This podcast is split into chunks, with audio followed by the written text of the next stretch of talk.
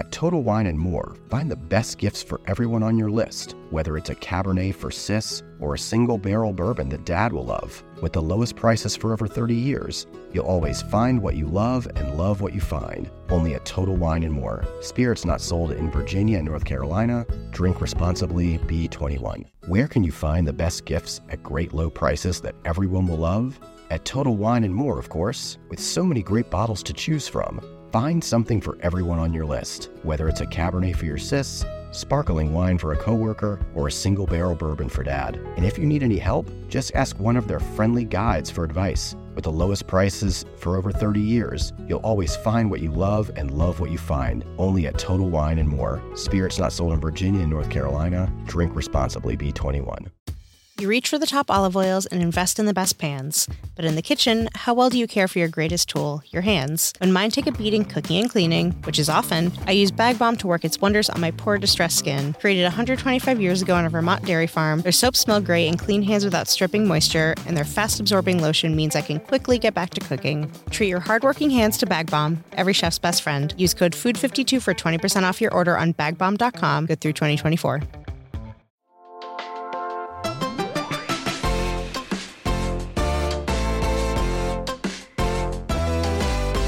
I'm Kenzie Wilbur, and this is Food 52's Burnt Toast.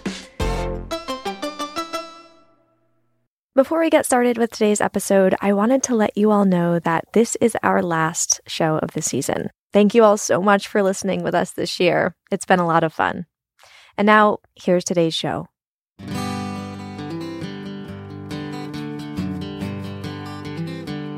It's a sunshine thing like a song that you sing. You're watering the seeds and pulling the weeds, and it blossoms in spring. And when the work's all through, you'll have a pumpkin that you grew. Driving night and day out to Half Moon Bay for a memory or two. Just one of my chores, working outdoors, This is. Leonardo Urena from Napa, California. Leonardo. 1,404 pounds. Leonardo. Yahoo! Leonardo. Wow. Leonardo Urena has broken the California state record for the biggest pumpkin three times. He's grown the largest pumpkin in the United States once. And he regularly flies to other countries to teach them how to grow giant vegetables. He was just in Japan and he helps run a seed exchange with growers in Spain. You just heard him winning second place at the Half Moon Bay Giant Pumpkin Weigh Off in Northern California. It's considered to be the Super Bowl of produce contests. These days, he'd probably think that 1,404 pounds is child's play. That was in 2008. He'd been growing giant pumpkins for eight years. These days, Leonardo wants to be in the 2,000 pound pumpkin club. All of this started casually when he was growing pumpkins for Halloween one year. In the year 2000, Lee and I started thinking about growing not only Halloween pumpkins, but he said he mentioned, uh, Leo, why don't you grow giant pumpkins uh, so that uh, we can put one in the front porch, and then if you grow two giant pumpkins, you get to take one home, and I get one for myself, and then uh, you can we can both show it off at the front porch. And I said, oh, I like it. I like the idea. Leonardo came to the US from Mexico on an invitation from his brother who was already working at a farm called Hudson Vineyards. That's when he met Lee, the owner, and soon he started working in the fields and the vineyards, building fences and doing what needed to be done. Eventually, he became a production manager, supervising the gardens, the landscaping, and the livestock crews. Leonardo worked at the farm for 15 years before he and Lee decided to grow their first giant pumpkin. And that first one came in at 632 pounds and won fifth place in a local competition. This was the moment Leonardo was hooked. I always say that that uh, I like uh, challenges and I like to compete with uh, with other growers, and, and uh, that's why I I just wanted to switch and and grow giant pumpkins because it was it, it was this was like a challenge, and I said okay I like challenges and I want to just keep growing them every year and see how how far I can go. Here's Lee, the owner of Hudson Vineyards. The thing that we're asked more frequently than anything I can kind of think of is that why do you do it? I mean, what, why do you grow? Uh, can you eat these? Uh, can you eat a giant pumpkin? And, you know, no, you can't. But you can't plow a field with a thoroughbred horse. Um, and if you think about how fantastic horse racing is, it's a little bit like the effort it takes to grow a giant pumpkin um, of hundreds of hours um, caring for it, nurturing it, protecting it from sunburn, making sure that the leaves don't wilt, making sure that that that that fertilization is at its at, at always at its peak and that it never goes into a decline. Um, and is always moving forward, getting bigger and larger and more beautiful. Growing orchids, I mean, that, that's really something that's all about the beauty of the flower, or raising a racehorse, or growing a giant pumpkin. Um, it's a, it's it's about the endeavor and the intent, and the spirit that's required to do it. That that's the reason why after that first pumpkin, Lee gave Leonardo the space to make his pumpkin patch bigger. That year, he grew 10 plants, but then no one ever saw him. There was way too much work. So you can picture it each full grown plant takes up around 700 square feet, the size of a cozy New York apartment. Leonardo was tending a patch bigger than a whole floor on a modest apartment building. The next year, Leonardo cut back to six pumpkins when I reduced the, number, my my family was much happier, and uh, you know I always get this good support from my wife and kids. Is it true that the wives of the pumpkin growers are called pumpkin widows? Yeah, that's correct. that's what they call us. There's a lot of work that goes into growing a pumpkin that's basically as big as a smart car. And growers like Leonardo, most of them are doing all of it after their other jobs, hence the name Pumpkin Widows. So, what exactly are they doing? Lee gave us a quick 101. You know, pumpkins are dioecious, which means that they they have male and female flowers on the same plant in different organelles. You have flowers that just have stamens and some flowers that just have pistils. So you you bring pollen to the female flower. So you control the pollination. So you pollinate three consecutive female flowers on the main trunk. And then you follow those three for about a month. And the biggest and most well positioned and the finest formed and the one that you think has the right blossom in and looks like it's not going to split, you remove the other two. Before you get to the point where you strategically bet on one pumpkin to be a racehorse and you get rid of the others, you sprout the seeds and transplant them like you might any other vegetable. The only difference is that these are Hulk sized seeds. They come from other giant pumpkins. And there are tons of things you have to watch out for as these pumpkins grow, especially in the first 40 days. You need to give a good position on the main vine. If you don't give it, it's kind of split. Uh, they can easily get sunburn and then if, if they get sunburned, they can get kind of like bruises. Of course, you need to pay attention on, on water. Water is important. And then also, if you over fertilize, uh, they can easily um, break on the on the stem or on the blossom end because they they grow sometimes super fast. When they're 30 to 60 days is when they grow the most. If they if they're gonna grow over 2,000 pounds, they can grow uh, over 45 to over 55 pounds per day. I have to spend time and, and be more, more careful with this than kids sometimes. A pumpkin grows for about 115 days, so it's almost four months of babying this giant gourd, watching it closely, and whispering its sweet nothings. Yeah, let me tell you that I do play music. what kind of music do you play? Uh, romantic music. And the first year I started playing music, it, it, it was because there was a a mouse kind of chewing around my pumpkin, and and I said, well, I better bring a radio, and uh, I brought a radio, and I think it scared the mice away, and I said, huh, my pumpkin is growing happier, and and it, it's kind of well, next year I I'm not gonna think about it. I'm just gonna play music to him, and, and I thought that it, if it doesn't work, it doesn't hurt.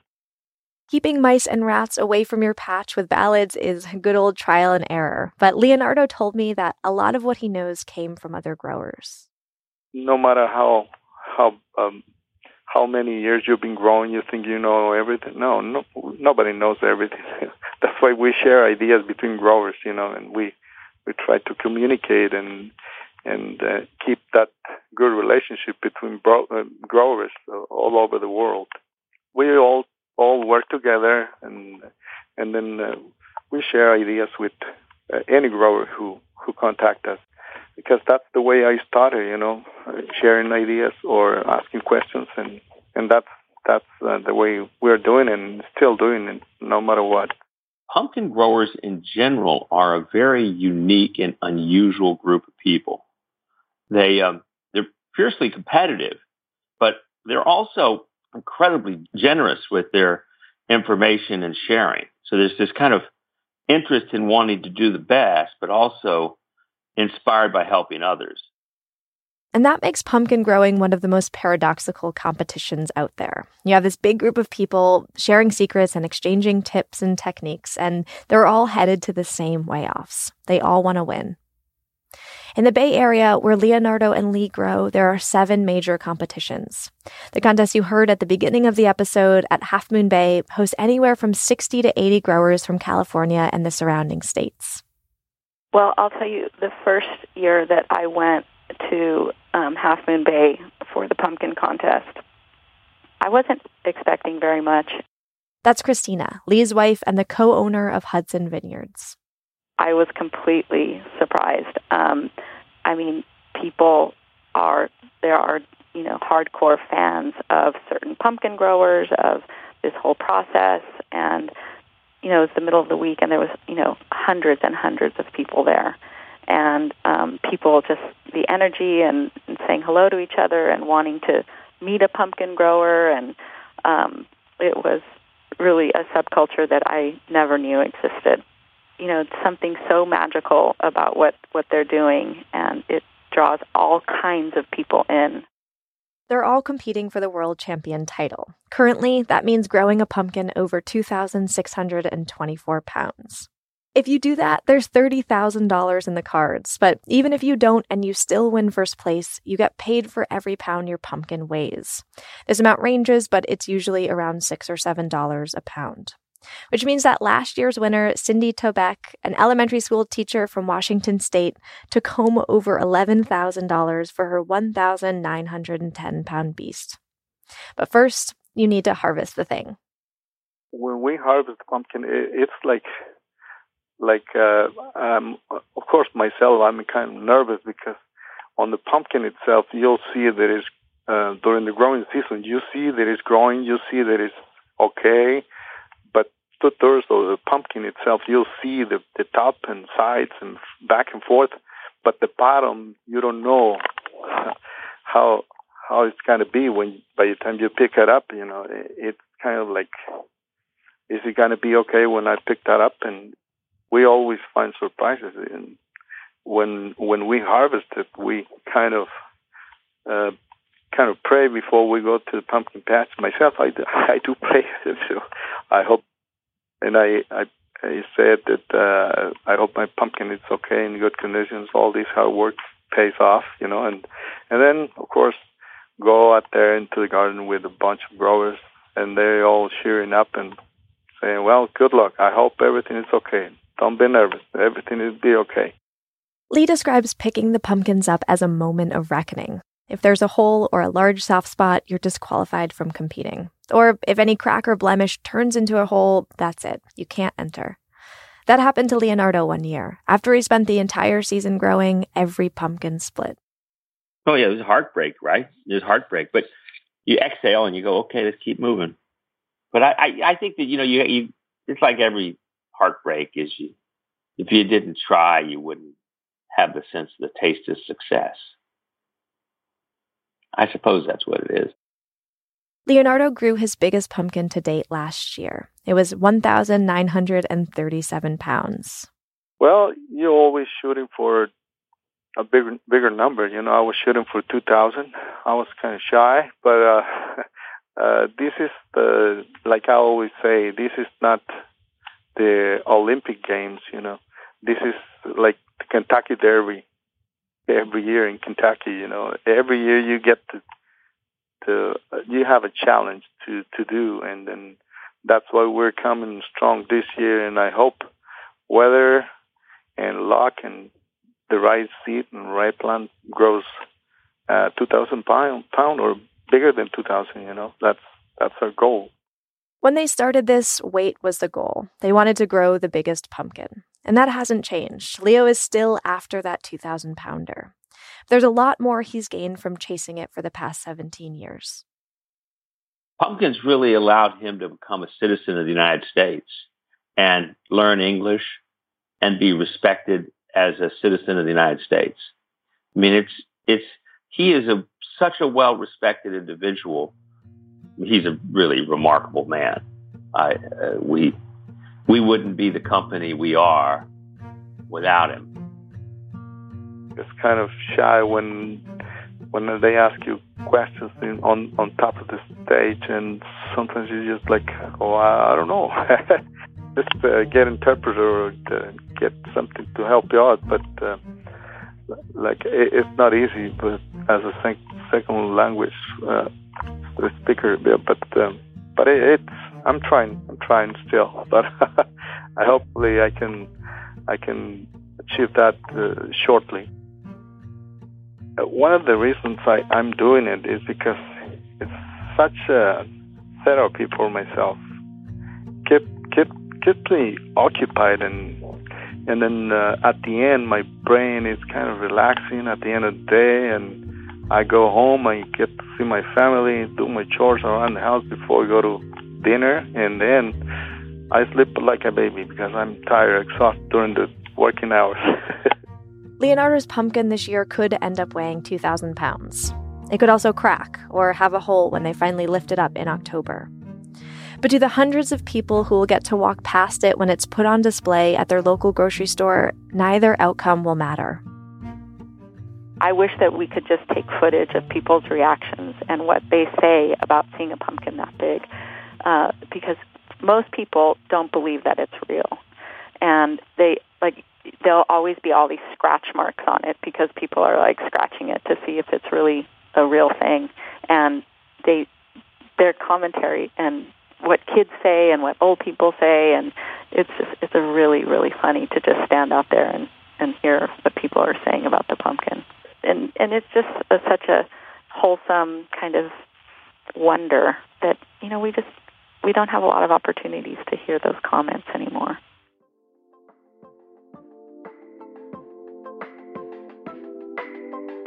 This episode of Burnt Toast was produced by Gabrielle Lewis and me, Kenzie Wilbur. Thanks also to Amanda Hesser and Merrill Stubbs, the founders of Food 52, and to Andy Bowers at Panoply. Our ad and theme music is by Joshua Roll Dobson, and all other music is by Blue Dot Sessions and Signal Sounds NYC. Our logo is designed by Abbey Lossing. You can leave us a review on iTunes or say hi on Twitter. We're at Gabrielle L. Lewis and at Kenzie Wilbur. Thanks so much for listening.